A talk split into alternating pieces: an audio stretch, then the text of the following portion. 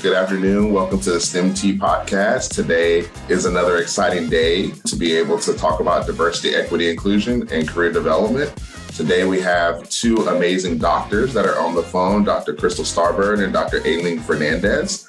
Today we're going to talk about an amazing topic that focuses on DEI. In particular, we know that a lot of people are doing DEI right now, but one thing that's really sad is that there's a lack of understanding about what are the needs around DEI and the lack of understanding that the movement must go on. So the movement is something that we really want to kind of discuss. And the movement is focused around understanding how DEI should be incorporated into the classroom and also at the K2, K through 12 level, and also much larger when looking at the undergraduate, grad school, and medical school level, and then amongst getting at your postdoc and then or residency and then faculty. So usually none of these areas are all incorporated all together for DEI. So today we'll kind of talk about all these areas as kind of one large theme that an institution can do and understand where we can all improve together. So Dr. Chrystal Starbird and Dr. Aileen Fernandez, I wanted to start with both of y'all tell me about yourselves because the most important thing in the audience is to know that you are amazing researchers and that your research leads and I just wanted you to tell me about yourself, who you are, your background, if you care to, and also about your amazing research. Sure. I guess I can get started. So, hi, everyone. I am Chrystal Starbird. I am currently a postdoc at Yale but I am transitioning to faculty at the University of North Carolina, Chapel Hill, in the Department of Biochemistry and Biophysics. So I did my graduate work at Vanderbilt and I did my undergraduate work at several universities. I went to UNC Charlotte, I went to a community college, and then I completed my degree at UNC Chapel Hill. So this is me coming back to the place where I got my initial degree. So I study, I'm a structural biologist. So I get excited about protein structures. I study cell surface receptors. And essentially, I'm interested in really basic questions about how they're activated and how the structures are changed during the activation process. But of course, anything that's on the surface of a cell is important for communication of the cell and so there's several diseases that are linked to these cell surface receptors. And so there's also an interest of mine in sort of thinking about that and expanding this basic understanding into understanding you know how these processes are changed in the case of disease. Yeah i think that's essentially it. I'll say you know for those you can't see me. I'm a black woman incoming faculty who is first generation from a low ses background and who also has three children and i had two of them all through grad school and and one of them came sort of middle way of grad school. So those are sort of my identities. I'll pass it on to Aileen who's amazing Thank you. Chrystal is just, I know her story, but I just, and I love her science, but it's always so great to hear her talk a little bit about it. So I'm Aileen. I'm currently a postdoc here at Yale School of Medicine um, in the Department of Pathology. And I am a translational oncology researcher. So my, my background actually starts off with going to community college because I was a top student coming out of high school, but I couldn't afford to leave. So I went to community college and it turned out to be a really great opportunity because I, going into community college, had some credits for college. And because of that, I ended up qualifying for a Bridges to Baccalaureate program. So I always like to mention this when I talk about my story because I really truly am a product of the Bridges programs and just proof that these type of initiatives really, really work. So through this Bridges to Baccalaureate program, I ended up going to the State University of New York at Purchase, which is very much a dancer school, but has a pretty good biology program. But that's where I got my first exposure to cancer research. So I've been doing cancer research since I was 17. I'm going to refrain from saying my age now, but it's it's way more than 17 at this point. And after college, I actually graduated a little bit early because I was still paying out of pocket. I was working 3 and 4 jobs every semester. So I finished a semester early, went to work in the medical industry, I guess, and working in a women's imaging facility. So I was very pre-med at the time. I thought I wanted to go to medical school. And while I was working at this facility, I was doing biopsy tracking. So when a patient would come in, they would get imaged and if they there was something suspicious found, they would have to be sent off to get a biopsy. And I had to sort of track from when they did a screening or if it was something suspicious they were looking and seeing where they went. Did they go get surgery? Did they go get treatment? That type of thing. So I've sort of always been in this biomarker world, I guess, from the beginning. But with that, I actually ended up learning about this Bridges to Doctorate program. So I went to do a master's in cancer biology prevention and control through the University of District of Columbia and Georgetown. It was a consortium program and that led me to eventually giving up the MD fully because I at that point I was like maybe I'll do an MD PhD because I realized I really missed research. I ended up doing my PhD at Georgetown after the master's in tumor biology. And my my background is very breast cancer heavy, even though I've I've touched on other cancer types. And I'm very passionate about cancer health disparities. And from there, though, I'm now doing a postdoc I mentioned in translational oncology, which literally means bench to bedside. So I'm now out of the cell lines, out of the petri dishes, and I'm working really with tissues from patients and trying to discover new biomarkers. So trying to figure out better ways to decide who should and should not get these different types of cancer treatments. And it's my it's something that I really, really love now. So that's my my background. Wow. Thank you so very much for sharing that, both of you. And I just wanted to say that it's incredible to hear that you are so passionate about the work that you do.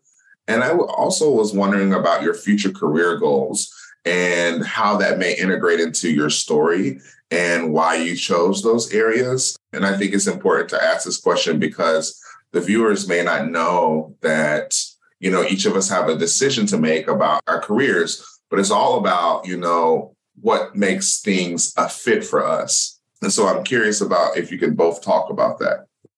Sure. So I guess I could get started. So I mentioned that I am starting my faculty career in February at the University of North Carolina at Chapel Hill. That can be considered sort of the more traditional academic route. What I sort of skipped over in my, you know, brief synopsis or biography is that it's definitely not been a linear route for me. I spent some time in industry. I worked at Wyeth and then when it converted into Pfizer for a while, and I worked in several different labs and different science environments in between grad school and undergraduate and grad school. And these sort of exposed me to, you know, in a small way to the different types of science environments that there are. I think what happened then is at an early age, I knew I wanted to go into academic science because I, as I was in these environments, I was realizing, wow, there are huge benefits to each of these environments and there are drawbacks to each of these environments. And the important thing is figuring out what's the right fit for you as an individual. What questions or approaches are most important to you? Is team science more important to you? Is mentoring important to you? All of these kinds of questions. And so I knew I wanted to try at least to pursue academic science. Now, I don't know what will happen in the future. You know, my my goals are to run a successful research program and to mentor many students and keep that excitement for science going and support them in whatever careers they do, you know, academia, industry, policy, you know, all the other things that are out there. But, you know, this ultimately my hope is that I can be in an environment where I can be mentoring students, which is what I love to do, that I can be directing the science project, which is what excites me,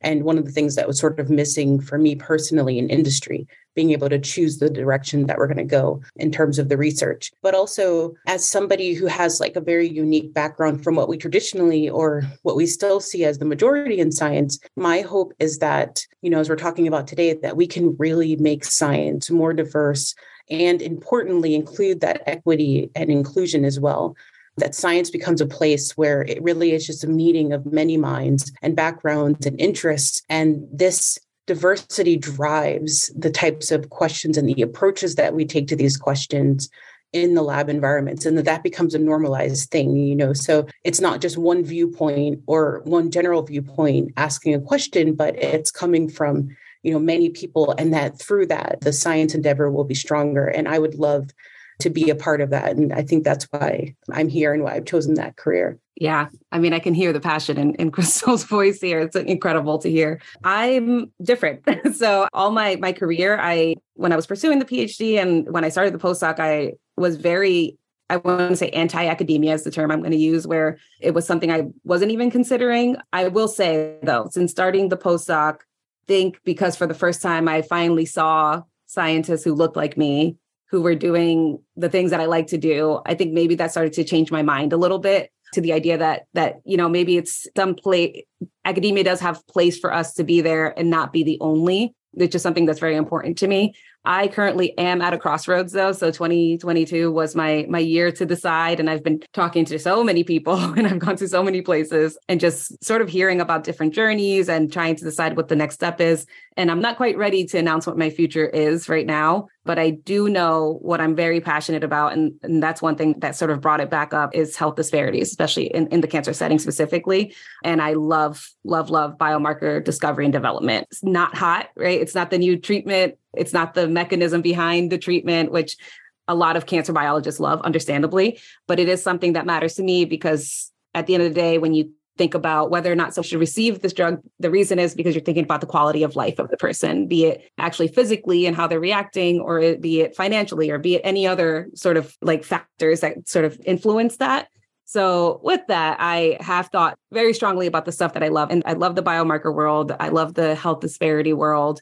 I love working with patient advocates. I just think they're such incredible humans who really just give such great insight since they're they're people who are experiencing this. And that's sort of where my my future is looking is, is sort of being able to work with all of these people and with working with different researchers and working with oncologists as well. Cause I, I do love oncologists as well. They're just really I've met some incredible ones and and they're always willing to teach and it's it just seems like a good good environment to be in. So that's my future's I guess up in the air, we'll say. But thank you for that.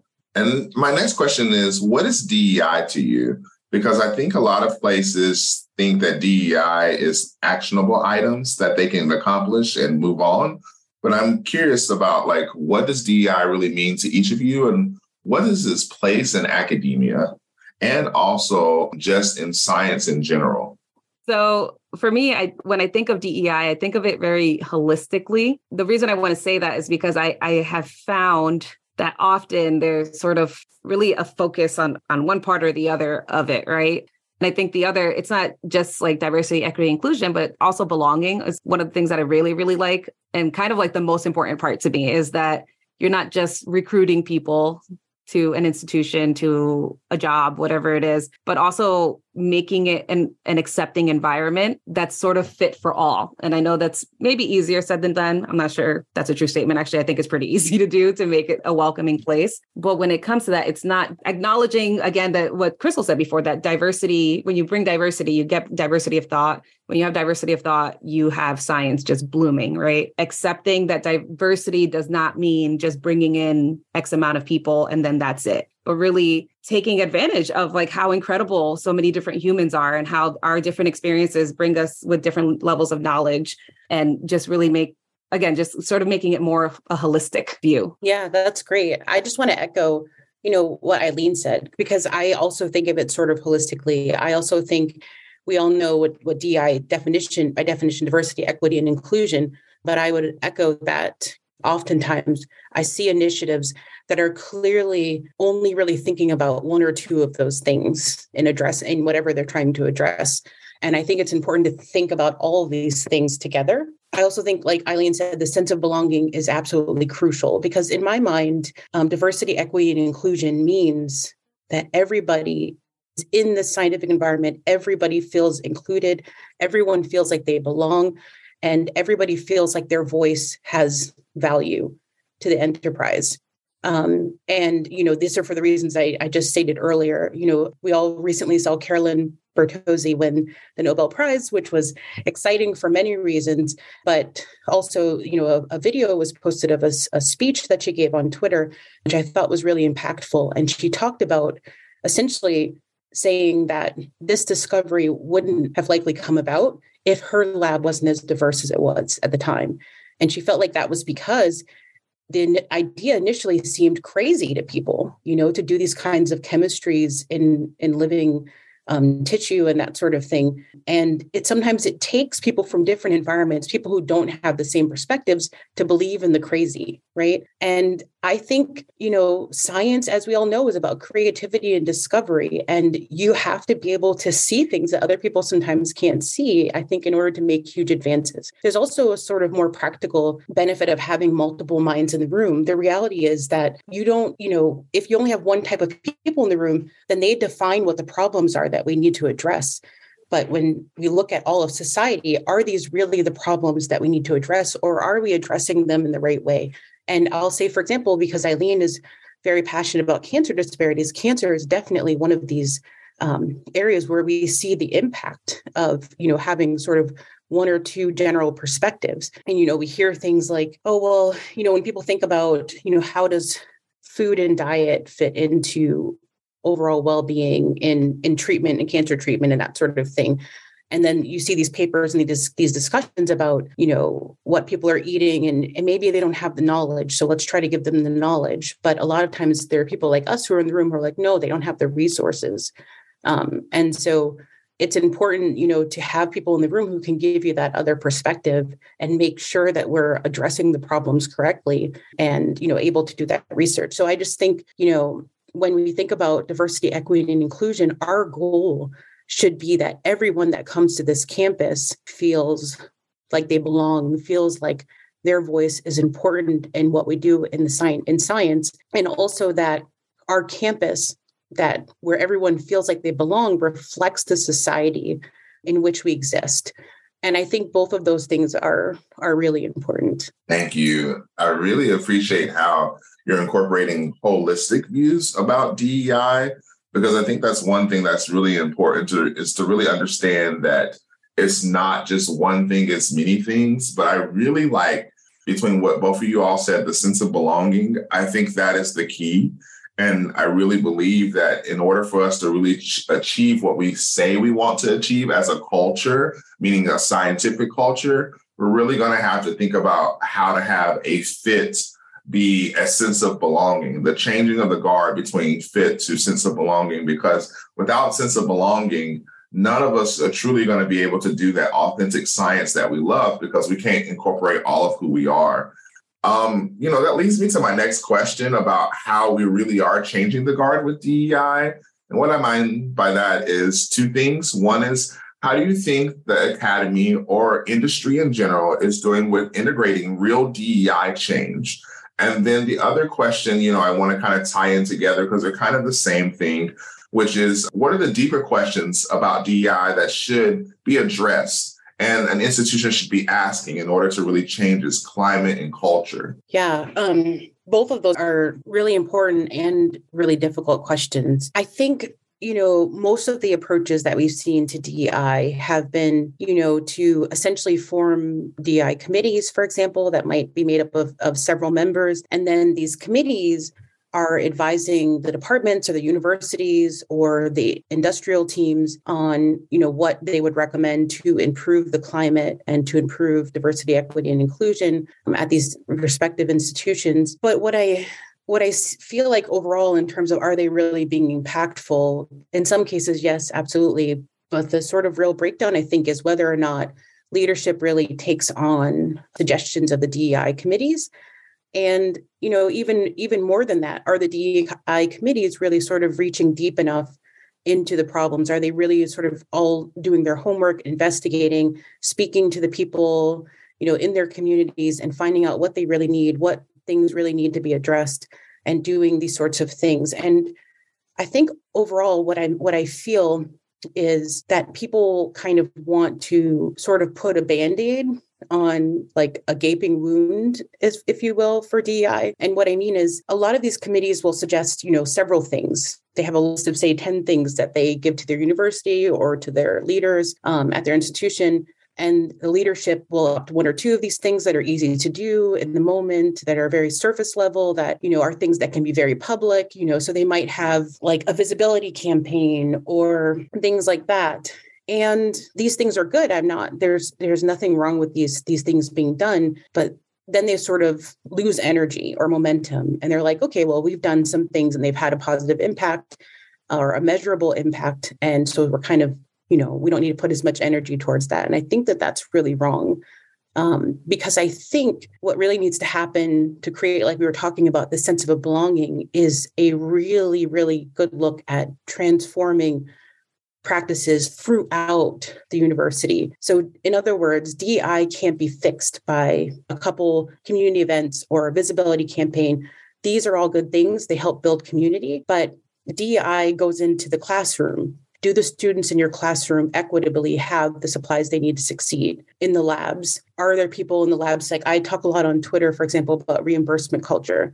are there people in the labs that can't go to conferences and share their science like other people or their peers because of you know financial equity issues. So all of these things have a huge impact ultimately on maintaining really really creating an environment where diversity equity and inclusion are something or true dei or something that we can obtain.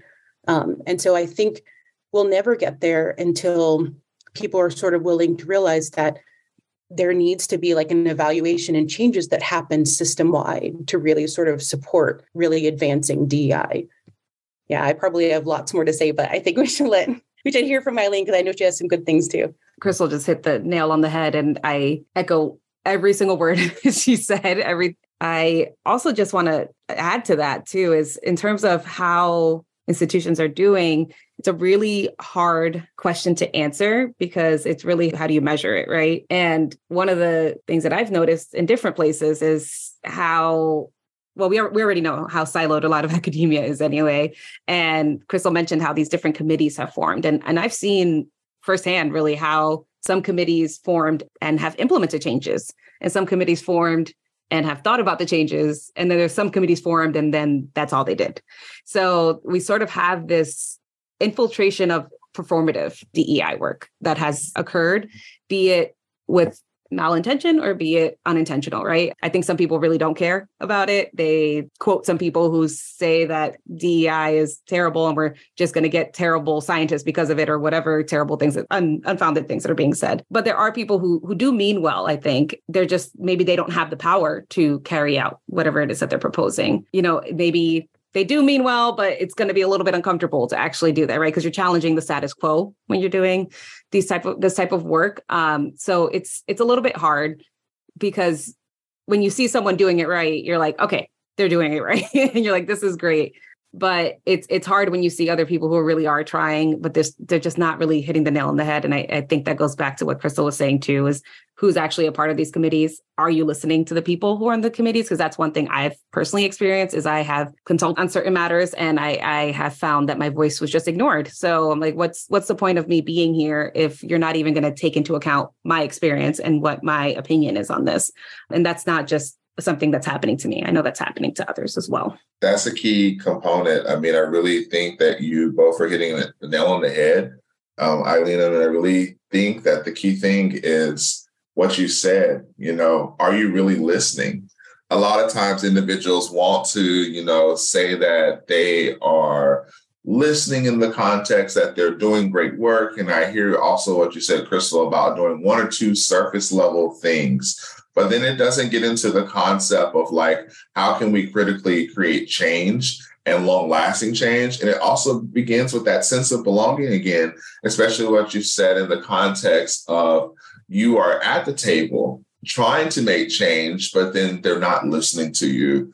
And that is something that I hope that the listeners that are aware of on the STEM Tea podcast is that DEI starts when you listen to someone's voice when they are heard and you can incorporate that in active change, that is the beginning of the conversation. And then maintaining that change by looking at the temperature constantly and reevaluating it is that retention that we always kind of are talking about that we really are not hitting our nail on the head with because we're focused on these surface level one or two things thinking this is really creating sense of belonging you know, I really enjoy what you all are saying. And I do have another question for you around the context of supporting skills. Do you think that there are more important things that leaders could focus on to create authentic DEI change at an institution? Or do you think it's more of just, you know, kind of a group problem and not just kind of really the institutional leadership? This is sort of like a two part question, but one thing is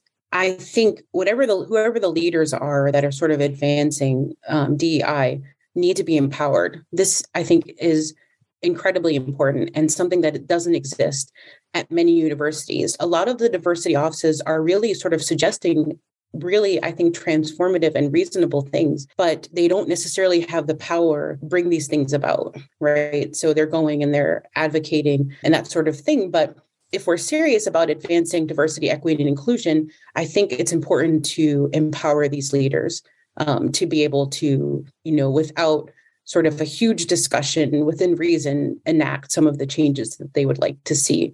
um, happen at the university. And I think that that requires, in terms of an individual leadership level, that requires, you know, essentially being brave. And it also requires somebody who, for example, is, um, you know, uh, wants to bring everybody together, has no intention to sort of um, malign anybody or cause disagreement, but is willing to stand up for what needs to happen. And sometimes that that it's going to lead to disagreement. But I think, you know, for institutions to really sort of get behind the DI leaders is important. You know, for example, a lot of people recently have been hiring, or a lot of departments around the, the country and the world have been focusing on hiring faculty who are passionate about diversity and equity and inclusion, and many of them who come from sort of diverse backgrounds themselves. And I think this is a wonderful thing. But then the question we always ask, like Aileen said, in terms of retention, is what then is the university willing to do to support them and to make sure that they're successful and to make sure that their voices are heard? So if you're bringing somebody to the university to advance equity, and do they have you know a regular and planned way to sort of give feedback and to be heard on you know what needs to change. But importantly going going back to the process of selecting these people what what i find is that all the a lot of universities the departments are doing these things individually. So this is how we're going to design our faculty hiring paperwork so that we can hire somebody that kind of thing. Have you talked to the diversity officers at your university are they included in the hiring decisions? You know, if you're really trying to identify people that are going to come and commit to change and be passionate about it and leading that change, don't you think you should probably? It seems like it would make sense to me to be having those people in on those discussions. But what happens at most places is, you know, departments are resistant to that idea. They're like, no, well, we're we're scientists and and this is a scientists and faculty discussion and they're not wrong about you know many aspects of that. But if you're really focused on DEI then you do need to have those people in on these conversations reviewing applications and helping you to make these decisions um, so that you can have the most impactful change. So i think at the end of the day it comes down to empowering that leadership and having that huge commitment level to be willing to sort of really allow transformative things to happen. You know, my recent like discussion on Twitter was about universities not seeing DEI work as scholarship. And I think this is a critical thing. I think if you bring someone in, like, to be honest, yourself, Dr. Hinton, who devotes an amazing amount of time to growing a, an exceptional science program, but also publishes regularly, leads workshops, you know, on diversity, equity, and inclusion. To me, that's all scholarship. That's all something extremely valuable that people like you bring to the university. And I think that's something that needs to be recognized in the process of, you know, tenure and, and getting higher leadership positions and appointments. And that's a hard sort of shift, you know, for universities to think about. Well, I don't know, that's more like service, you know, that kind of, you know, there's all kinds of discussions that happen. But I guess the point is, you know, I, I learned about one place that had actually done this and implemented this into their tenure model so that this was an alternative pathway. It's not saying everybody's a DEI expert, but, but for those who add that additional expertise, they created another path to tenure um, that would take this into account. And my point here is this is the kind of you know new thinking transformative decision making that I think needs to happen for various, you know, on various levels in order to really support and advance diversity, equity, and inclusion. Plus one to all of that. that was incredible. One other thing I just I do want to add, and this is actually something Chrystal mentioned a little while ago too is having those checks throughout right like eh, at, where the three of us are scientists on this call and when we design something if we're thinking about a paper we design it right from beginning to end but with within that we we have all these stops right? Where you stop and you really critically look at your science and you're looking at yourself and you're reassessing right? And i think that's really vital for institutions to, to do. I don't i don't know that every institution does that and i don't know to what extent they do it but sitting down and reassessing and saying okay what were our goals? Were they realistic? Did we set realistic goals? Okay what can we change? And then from there really letting it organically evolve i think is really really important you know, one thing that I really like what you both said is that there needs to be investigation of new tracks. You know, I'll share with you, you know, that I'm writing an article on the future of DI. That's one of the things that I talk about is the context of how to expand the cabinet, if you will, of the leadership, how there should be a focus on truly what it means to be a mentor, meaning that there should be potentially a deanship of mentorship and, or faculty development, if you want to kind of combine both together, or a dean of career development and professional development, and then a dean of diversity, equity, inclusion. All three should work together, but there should be specific things that are carved out for those individuals that want to pursue those routes. And they're just as important at an institution than any other and they also require you know someone at the managerial or instructor level and also an assistant dean to run and also a steady budget that comes from the institution. That it's not something that is like under you know 500,000 meaning like a million to 2 million dollars if you're a, a, big institution at bare minimum and really an ideal budget to be around 3 to 5 million to be able to operate each year effectively on how to be able to create a culture change. Um, this is something that really, you know, putting out there because I think that a lot of times we want faculty to be able to do DEI. We want faculty to be able to do mentorship, but it becomes a large burden sometimes when these faculty are also having to do their research and keep everything at the same level or if not better. And so creating an infrastructure around this would actually be able to take a huge burden off of faculty. And then there wouldn't have to be these unique faculty cases where you're doing this and you're doing that, but you can really focus on what you love and creating that culture in your laboratory. I myself, you know, feel that without me being able to do those things, there's not that sense of belonging at my institution. And that in itself can have its own burning around how I do things or how I want to focus on you know my research because if i'm not passionate about being at an institution how can i be passionate about the research that i'm doing? Because it goes hand in hand. And this is rhetorical of course not in the context that you know an institution is bad because no institution is perfect and all institutions will have their issues. But it's to say that we all should be aware of really you know what that institution has for an individual now and what they will have in the future. Remember, future resources is something to consider when making a decision, just all of you all that are listening on the podcast. You know, one other thing that I think that's really important is to actually take a temperature pulse of what's going on. Um, so it could be, you know, you can call it a temperature, you can call it, you know, you want to do a pulse check to see like, you know, how the health of the institution is doing towards DEI. And you know, this brings me to my next question about how do we monitor an institution's performance toward DEI? Uh, I just it's a lot, but I, I feel like I want to speak, but I'm not going to speak. I want y'all to speak, hear your voices. But go ahead. Yeah, you know, what the listeners can't see is that I was just, you know, kind of shaking my head a little bit. What we commonly see for institutions that want to do this is some type of survey, right? And I have a lot of feelings around this, especially that these surveys have to really think about how to be protective because many of us, you know, even in this room have had the experience at one place or another of being the only. A survey cannot cannot be anonymous if you are the only in the department.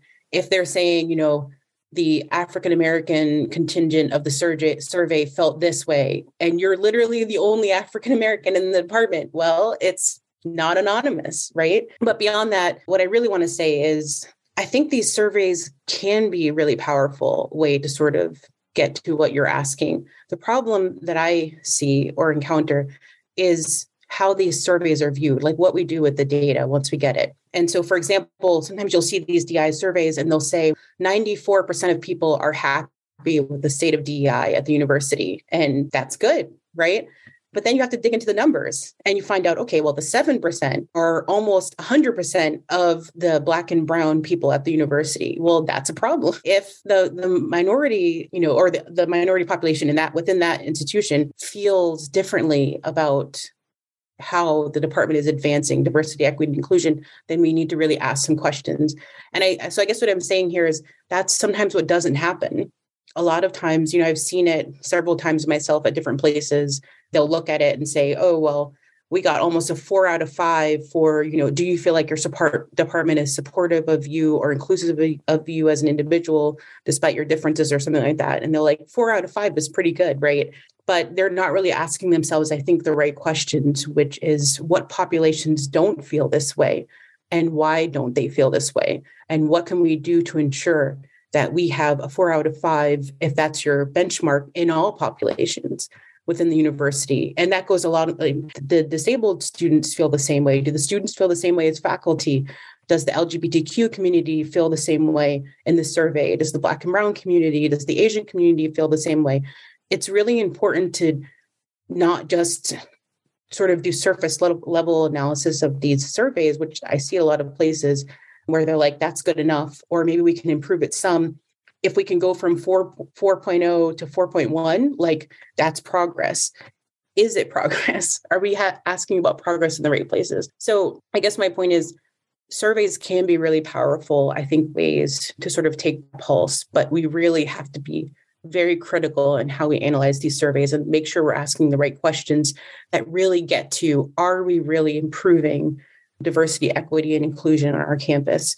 And to be honest with you, because diversity, equity, and inclusion is, I believe, focused generally on populations that tend to be underrepresented. Because obviously, if we're talking about, you know, having diversity, majority population is not in any way, shape, or form less important.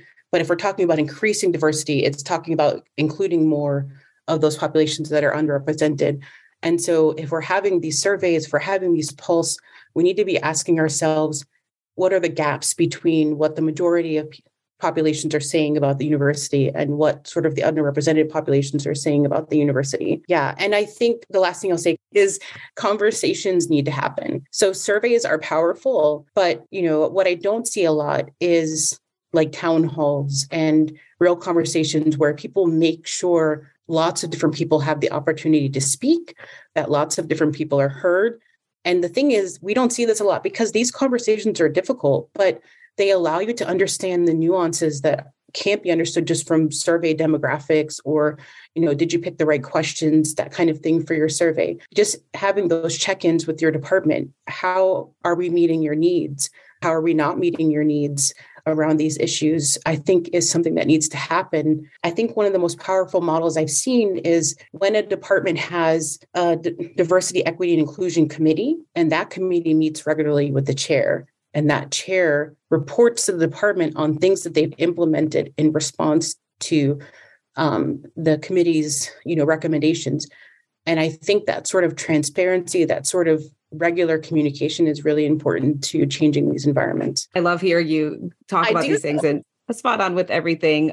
Especially the the the survey stuff was really sticking out to me because it's what what are you doing with the survey? You're just going to keep making me take my time to fill this these surveys out, and what are you doing with it? you know, are you implementing any changes? What are you doing to shift the culture. We all know there are some people in certain departments who are going to be a little bit more toxic than others. You know, what do we do when that person does something egregious? How are you addressing microaggressions? How are you addressing like there's so many almost like I want to say concrete things that, that can really be done, right? What are we doing for are we doing any bystander intervention training? Are we teaching people about the differences in power and how that affects your trainees and your mentees? You know, there's so many things that can be done. And I think by by having these trainings, which I know people don't love these things, but I do, I think by putting these type of this type of programming in, you're you're sending a message about what you believe in as an institution and that starts to change the culture. And it's it's not going to change overnight. Might not even change in my lifetime right? But it's those little incremental changes are what are really gonna gonna make a change. And i love that you talked about the the town halls too because that's something i know about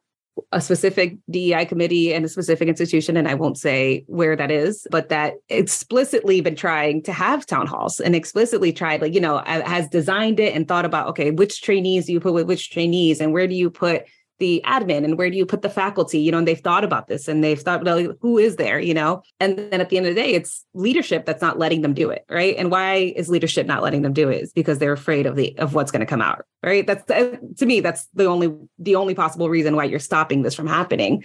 But by allowing these type of uncomfortable conversations to happen in a safe space where people can feel protected you'll see how people start to open up more and more. And then you can really these different these different issues that are going on. Yeah. And I just, I wanted to add, because that was a great comment, like on top of something you just quickly touched on is they're afraid of, you know, what's going to come out of these conversations. I think fear needs to stop in general.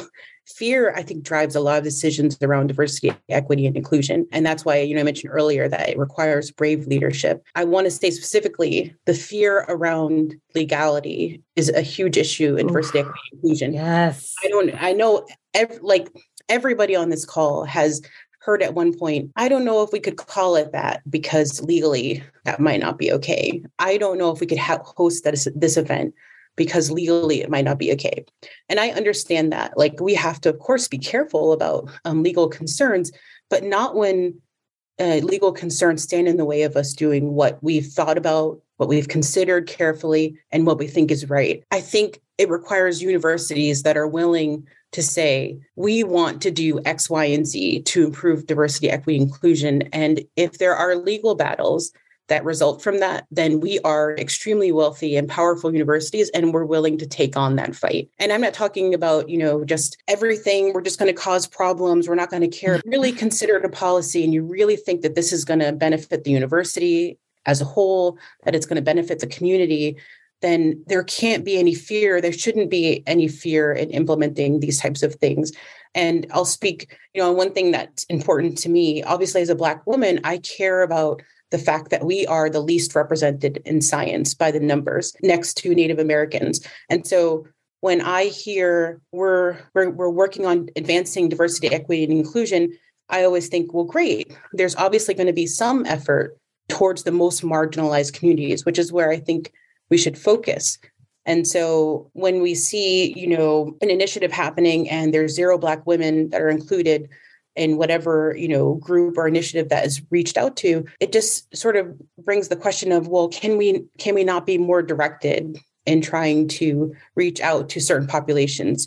This initiative we're trying to increase the number of Black female faculty on campus. We're trying to increase the number of Indigenous faculty on campus, or et cetera. Can we not be more directed in, and and in doing that, really sort of change the outcomes? And the reality is that in most places we can't because of you know the legality. Nobody will say, hey, it's really sad that less than 1% of our faculty are Black females. We're going to address that directly. We can because we don't want to say anything legally. And this is not, you know, I always feel like it's important to say this. This is not to like pin one group against the other. I think we need true DEI is about advancing and making sure that our populations reflect what we see in the world. And that includes making the representation of women better, making the representation of the disabled community better. All of these things need to be addressed. But I'm saying if there's a specific problem or a goal that you have, you should be able to you know reach towards that goal and not be worried about the legality. Because at the end of the day very little changes if you can't be really directed in your measures. Um, and so i just hope personally that we see universities that are willing to say and take on these tackle these challenges and to say no we think we have to do these things in order to be transformative and we're willing to do whatever it takes in order to be transformative. And if I can add to the other thing that I, that I see is, and it's easier for me to say as a postdoc, right? Because like, what power do I have? but to me, I'm kind of like, why don't you do it? Because I, I, the way I see it, like when one institution does it, the other ones are real quick to follow up, right? But it's always getting that first one to do it. But you know, to me, just like just be the trailblazer in this. And this is not related, but related, right? Uh, thinking about the NIH, the NIH is really focused on disparities now. As someone who's been, I, I, focus in cancer health disparities, right? And someone who's been working in this field for X amount, I won't age myself again, but you know, X amount of years, it's something that I have felt like I've been standing on a soapbox for such a long time. And thankfully, I have been able to find people, generally people who are black and brown like me, who care about the same thing. And we have these, these conversations, but now, you know, especially since 2020, uh, NIH has been like, nope, now we, we have to care about diversity in the workforce and we have to care about diversity, health equity. This is like big focus. And now suddenly all these programs care about health equity and all these programs care about cancer health disparities. And now there's classes are happening, right? And that's because a, an institution that's like in a really high place of power, right? Because they give us our our money.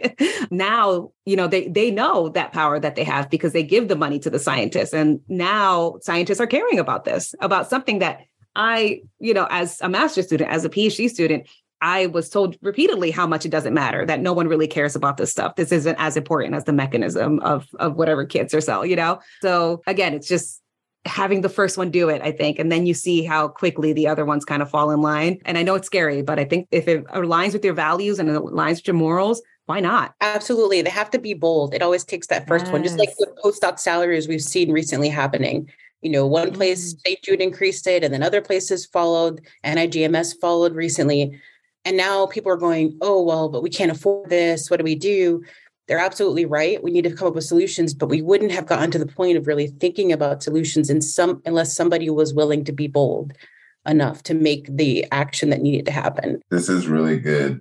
I mean, I agree with you. It's all about not just the institution, but some institution that can can be a leader compared to the other institutions or already is a leader in research. And then they're like, oh, I want to be like them, or I want to be like this. Like my institution says they're the Harvard of the South, along with many other institutions that do that, right? So it's kind of that's a way, you know, like if you get Yale, Harvard, Princeton, for example, you know, Columbia, just, you know, an Ivy League just right off the top, caring about DEI in a way that others will not, then that will change the guard because people are looking at those institutions to be like those institutions because they care about rankings. And the other way is tied to funding. And I concur with you all that the changing of the guard has happened and it's going to continue to happen, especially now that the NIH is requiring in certain institutions, you know, this DEI statement. That is really changing things and like, well, can you really quantify what you've done? And so I think when it's starting to be tied to funding, people will actively start to make changes. You know, there are other grants that, you know, are named anonymous, but that are starting to incorporate those values as well from private foundations. And they're the larger foundations that really give a larger chunk of money um, and they're heavily endowed. And so now that that's at the table, people are starting to, you know, say, well, okay, we need to do this, you know, and you still can have your nature solar science paper because DEI takes nothing away from that. I like to use that Christopher Barnes example, Dr. Christopher Barnes. Well, he did it. So he has great funding. So we all can do the same thing. So you can be an amazing scientist and just so happen to be a minority, you know. So what's the difference? You know, you can have equity and you can have diversity, you can have inclusion and still excellent science. I want to beg the question whether or not is it actually truly that if there was equity, do people fear the fact that, you know, there could be just individuals that are just playing better? And does that mean that now they're competitors for funding for something that, you know, where science doesn't have an infinite amount of funding? you know do the individuals that actually have all the resources really control everything and it's sometimes just people that are in position and don't want to let go of the reins or share the reins and you have to sometimes be more clever with the money that you have and sometimes you have to negotiate in different ways and i don't think people want to be able to do that you know i do that a lot as an assistant professor figuring out what someone can do so that i can you know you can pay for this person and i can do this you know, but a lot of people don't want to have to do that. They want to be the haves versus the have nots. And I think when you start to really incorporate not only fear, but understanding what that fear is from, stemming from, well, if we actually create space, it really means that there's less resources and it means that we're all equal in the playing field. And then now we have to really, you know, just be as good or better in order to really get the, the slice of the pie that we once had. And I think that is really, you know, not being said enough in the conversation around diversity, equity, inclusion. But, you know, that is for another day, for another mm-hmm. episode, maybe. But I do want to not, you know, take up much of your time. I want to respect your time. So I want to keep going on. The other one that I really, you know, has been kind of on the table for me is really kind of understanding what you think the future of DI will look like in the academy. You know, will it continue to get better or is it a lost cause because, you know, of political climate, because of, you know, leadership, you know, for a variety of different things. And you can say how you feel in any regard um, just letting you know. Yeah. I have to say like tend to be very optimistic about this. I think about what i saw 20 years ago when i was entering science and what i see now and there's improvement. Is it as improved as i would like? Absolutely not. But it has changed significantly. And i think the more things we're willing to try the more we're likely to see significant change i'm hopeful you know in seeing all of my peers become more and more diverse, peers being incoming faculty and, and whatnot, being more and more diverse, that more of us being in the room means we're going to be having these conversations with the right people. We're going to be able to step in and say, oh, I think we should also consider this. And I am hopeful that that will lead to some change ultimately. I think it won't be a linear path. I have unfortunate feeling that things are going to get worse before they get better. Um, I think we're starting to already see some of that sort of pushback. And so, you know, I think it's definitely individual battles in a long war, uh, if you will. But I do believe in the end that we are moving towards a better, you know, a system where we understand and appreciate diversity, equity, and inclusion more. And I'm really hopeful about that. Uh, Chrystal just took the words right out of my mouth. I was going to say exactly what she was saying with it's not going to be linear. I do I I agree it's going in the right direction though and I think it's it's growing kind of exponentially exponentially while like also plateauing up so I think we're just going to we're going to get there. We're we're on our way but it's it's going to be a, a bumpy ride. Thank you for that. I do have, you know, kind of more of transition question.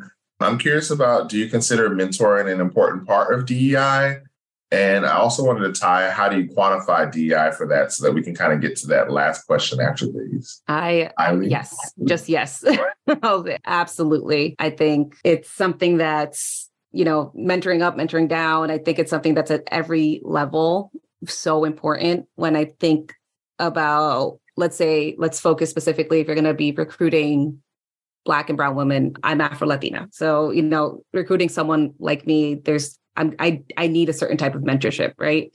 And I know that now. Now that I've I've mentored myself, now that I've grown up a little bit, I guess. And I think it's so important just to tailor to everyone.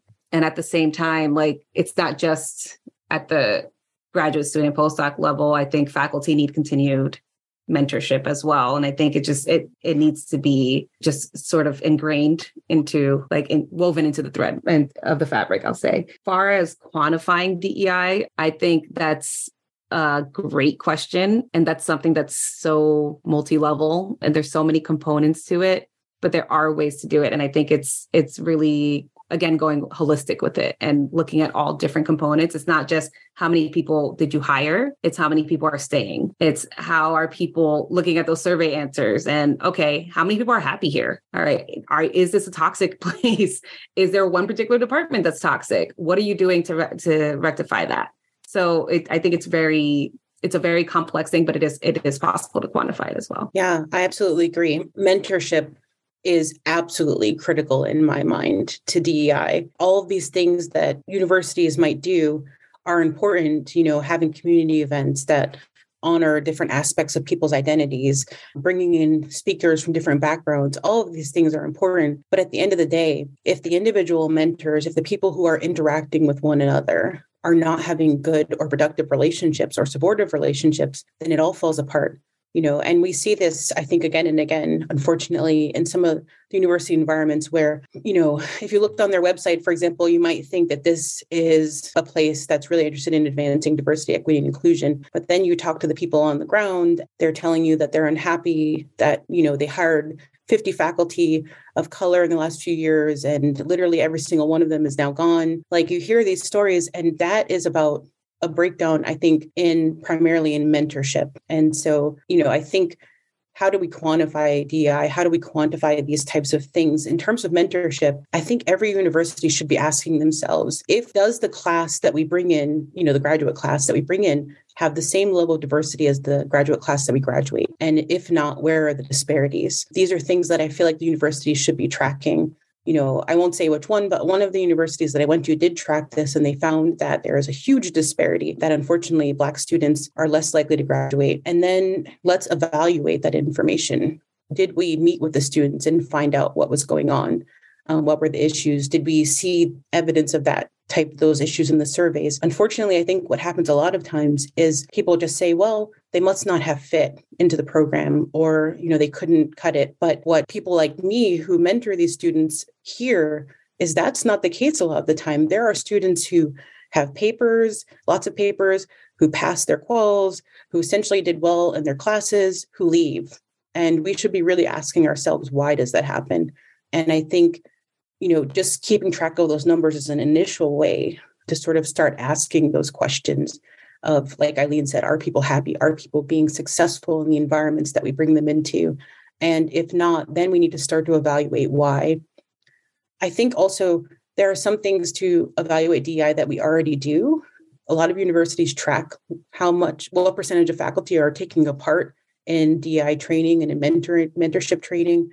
I think many of us would agree that we'd like to see universities actually require these types of training in the same way that we require sexual harassment training and that sort of thing. Because again, I think mentorship is critical. You can create an environment that has a lot of support for students from underrepresented backgrounds that you bring in.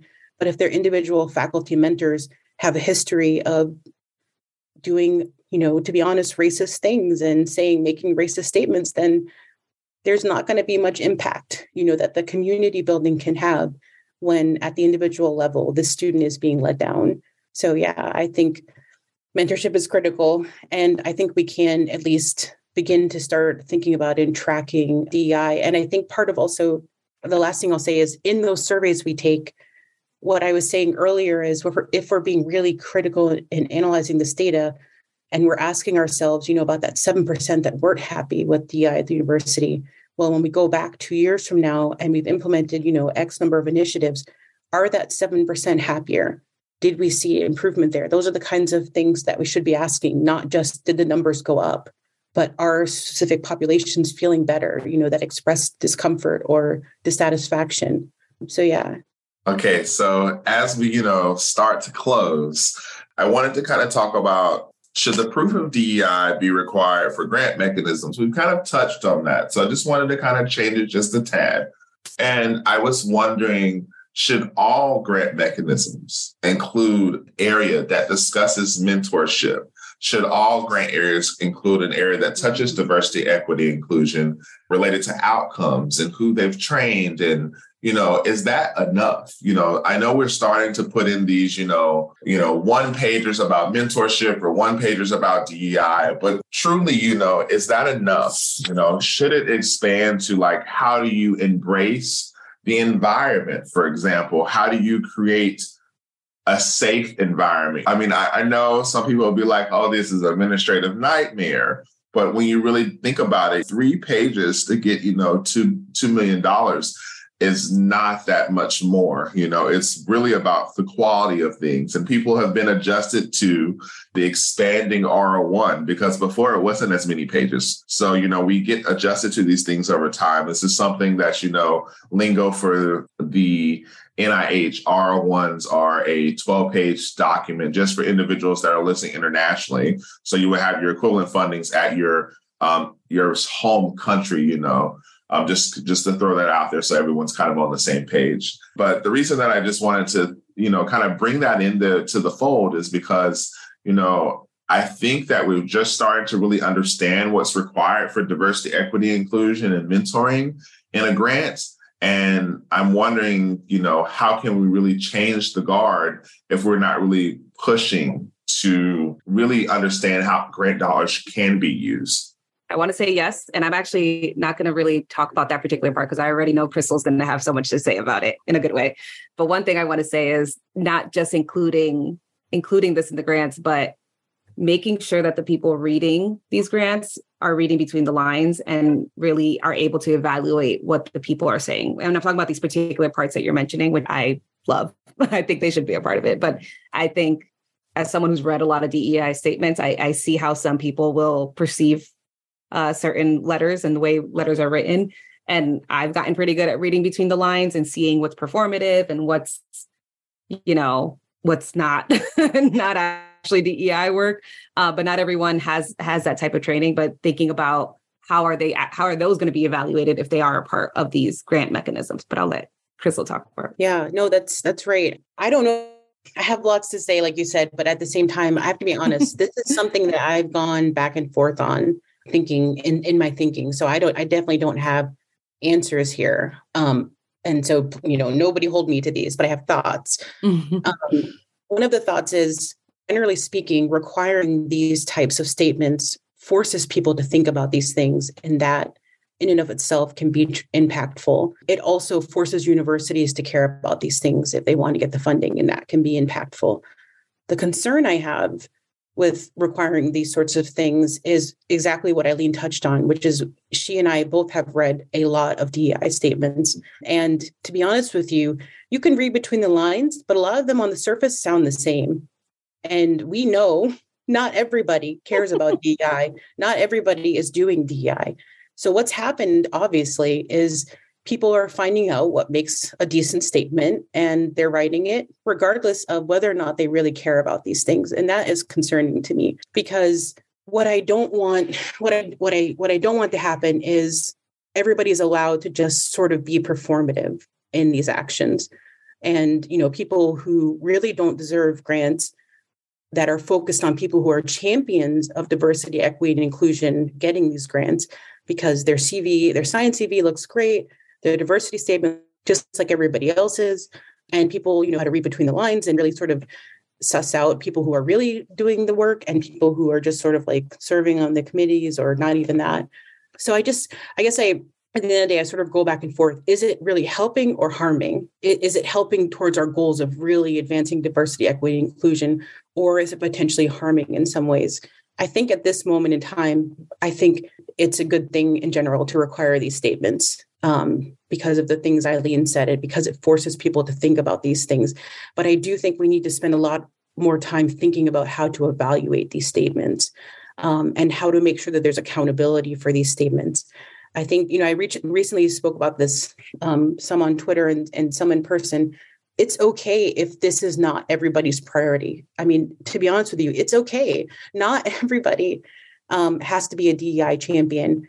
Um, but everybody should be thinking about these things. If you're mentoring students, you absolutely should be asking yourselves about how to mentor students from underrepresented backgrounds, how to create environments where they can thrive. Like these are things that everybody should be thinking about. I'd love to get to the point where diversity statements, people don't feel like always have to say that I've been on a million diversity committees, even if that's not something that was my particular, you know, interest um, to be actively involved in. But the diversity statement is where people really sort of say what they're learning, what they're trying to learn, um, what they see and envision in universities around diversity, equity, and inclusion. And it's basically a place for people to really sort of be honest um, and allow, you know, then people to respond and to have um, real discussions around these things but I just that's very idealist. I don't know if we can get there. So I think we just have to be more careful and really thinking about how we evaluate these statements. If I can spill a little a little tea, I, I it struck stuck out to me when Chrystal talked about how it's almost like cookie cutter with it. I years ago it was a an online thing from an institution somewhere. It was an American institution, I'll say that much. But I attended one of these DEI statement workshops and I left and I was like, that was not meant for me. That was not meant for this Afro Latina who does so much work in the DEI space. It was meant for non-black and brown people really. I'll, I'll, say that much. And actually what i really should say is for people who don't actually do dei work. It's like how do you write a dei statement when you ain't done none of it?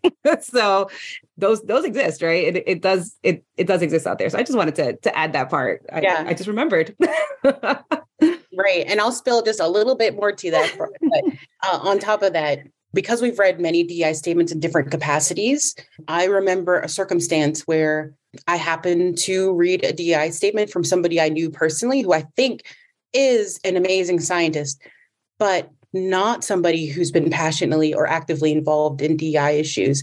And I was shocked when I read their statement because if you read their statement, it sounded like they were on all of these committees and they were actively doing all of these things.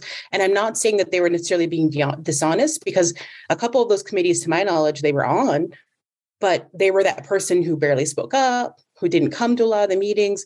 And that's fine. They don't have to, again, care about that. But it just concerned me that, you know, and I understand the pressures, you know, they want to make sure that they are competitive and, and those sorts of things. But I think maybe we need to change the language around the DI statements too to make sure that we're letting people know that this is a space to be somewhat honest about, you know, DI. Maybe I haven't done a lot around this space in the past. But as faculty, I do think this is important. I plan to attend this training. I plan, you know, to do these things to ensure that I'm being a good mentor, you know, these kinds of things. So I just I hope to see, you know, that kind of thinking about how to make these statements more honest, how to make them more impactful in that way, and how to make sure that we're evaluating them fairly. You know, Berkeley has started to develop a system around quantifying these DEI statements, but I do feel we need to have a little bit more research around this topic. And I also want to tell you all, I really appreciate everything that you're doing. And you can say whatever else is on your mind. This is a safe space to really, you know, to think about this. I think this might be, you know, another paper coming out, you know, relatively soon. I do want to talk to you all about that offline. You know, I have a couple other ideas that may yeah. you know, benefit the community. But one thing I do want to ask you all is what's the tea that you're drinking? You know, as we always close, we always say what type of tea we're drinking, you know, whether it's coffee, whether it's Jack Daniels, honey, because you'd had a hard day at work, or water, you know, to refresh and refill or you may not be drinking on nothing because you're already high on life and you don't have to worry about doing anything because your thirst is quenched. So I'm just wondering, you know, what are you drinking today? Um, I would say definitely not that I'm actively drinking this, but I should be. Chamomile tea is what I need to be gravitating towards right now. And that's because this is an exciting time in my life as I like think about transitioning to faculty, but it is also a very busy time. It's difficult to go to sleep in good ways and bad ways because you go to sleep and you're so excited but you're also thinking about did that order go through did i send that email uh, did i reach out to that student and so yeah i, I need to be sipping on the, the chamomile to, to keep the sleep sleep regular because that is important i am a earlier today i was and every day it's always coffee with a little bit of water throughout so coffee coffee coffee but uh i'm thinking i'll be sipping on some some wine very soon I totally can understand. There's a lot of hard days being a faculty member. You know, I'm in year two and, you know, transition to year three. You know, there's a lot of things that happen, whether, you know, it's like budgeting, whether it's hiring people, pushing people's performance, you know, to that next level, you know, having to be honest and be authentic with these relationships can be tough sometimes because you want your trainees to succeed. So, I mean, I, those things keep me up at night sometimes, you know, it's not the personal relationship, it's not the physical health. It's really a lot of times work. And, you know, I think that, you know, having tea around has really helped me a lot. So I've been drinking ginger tea and then also drinking this other tea that's like a red berry tea. Um, and specifically from Germany, but I really love it because it calms me down, it refills me, and it keeps me, you know, like just like, okay, this is going to be a good day. This is going to be a peaceful night. But yes, during the daytime, since I'm it's you know, it's day over there. I would usually be drinking, you know, some, you know, coffee, my second cup or maybe third cup of coffee. Um, right now, since I'm in Barcelona, I'm definitely not drinking that. I'm drinking, you know, a little tea right before bedtime. But, you know, one thing I just wanted to say is I really appreciate your time. And I really want to say thank you for being authentic because a lot of times, you know, you'll get on a platform and you'll kind of, you know, really not really open up to really what is the real possibilities of what needs to change, really what needs to happen because we're fearful and sometimes afraid. And I think that is the essence of this whole call is that if you're going to do this work, do it in conjunction with minorities don't exclude them and say that this is not a place for them to do this work because this is what creates that sense of belonging, that authentic environment. I remember my favorite thing that has happened to me um, at you know one of these places that um, you know I was deciding on if we'll say so kind of keep it you know um, you know not at any particular institution because I don't want to target anyone. We'll say an American institution. I'll give you a little tea. one of the statements that was said to me was that you focus on DEI too much and you should let the white men focus on it. But if we do do that, that means that you have to take the cultural competency training. That means that you have to take the mentor training. It means that you have to do this each year consistently. It means that you have to pick up the flag and figure out what's equitable to decide. And is it true that you will be able to do that? And so I want to challenge the group of listeners that it's not just white people that say this. It's not just black people because not everybody that's a black person does DEI. So I also want you all to realize that as well. Just because of someone's skin color does not mean that they are authentically thinking about DEI because their experiences are different. So remember that individuals are not a monolith and that they don't think and have the same ideas. So we all have to figure out who's authentic in the space, who really wants to be able to help one another, and who also is willing to thrive and be in that space and not be fearful of a positive change. Um, so I, you know, turn it around to you all for last minute thoughts and you know anything else that you want to share because the team, the STEM Tea podcast is always open for some more tea. Yeah, that's great. Actually, that's exactly what I wanted to say, kind of pulled off of that. So perfect, AJ, uh, Dr. Hinton. So the last thing I really want to get across is we are not a monolith. Because of that, we come into these universities with different goals, different ideas. And a lot of times our goals and our ideas are different than our majority peers. Not all the time, but sometimes. I really wish that universities, if they want to retain us, if they want to advance diversity, equity, and inclusion, will give us that flexibility. I think this is critical. Like, I mean, flexibility in funding. If we tell you we want to reduce otherness, and part of that is we want to pay for all conferences, we want to pay for food, we want to be able to give our student a little bit of extra money when they can't pay the rent because they come from a low SES background whatever those things are this is not just for the institutions but for the funding agencies you know especially all these new diversity grants and diversity related grants and funding that are coming out. Give us unrestricted funds. Allow us to envision science the way we want to envision science.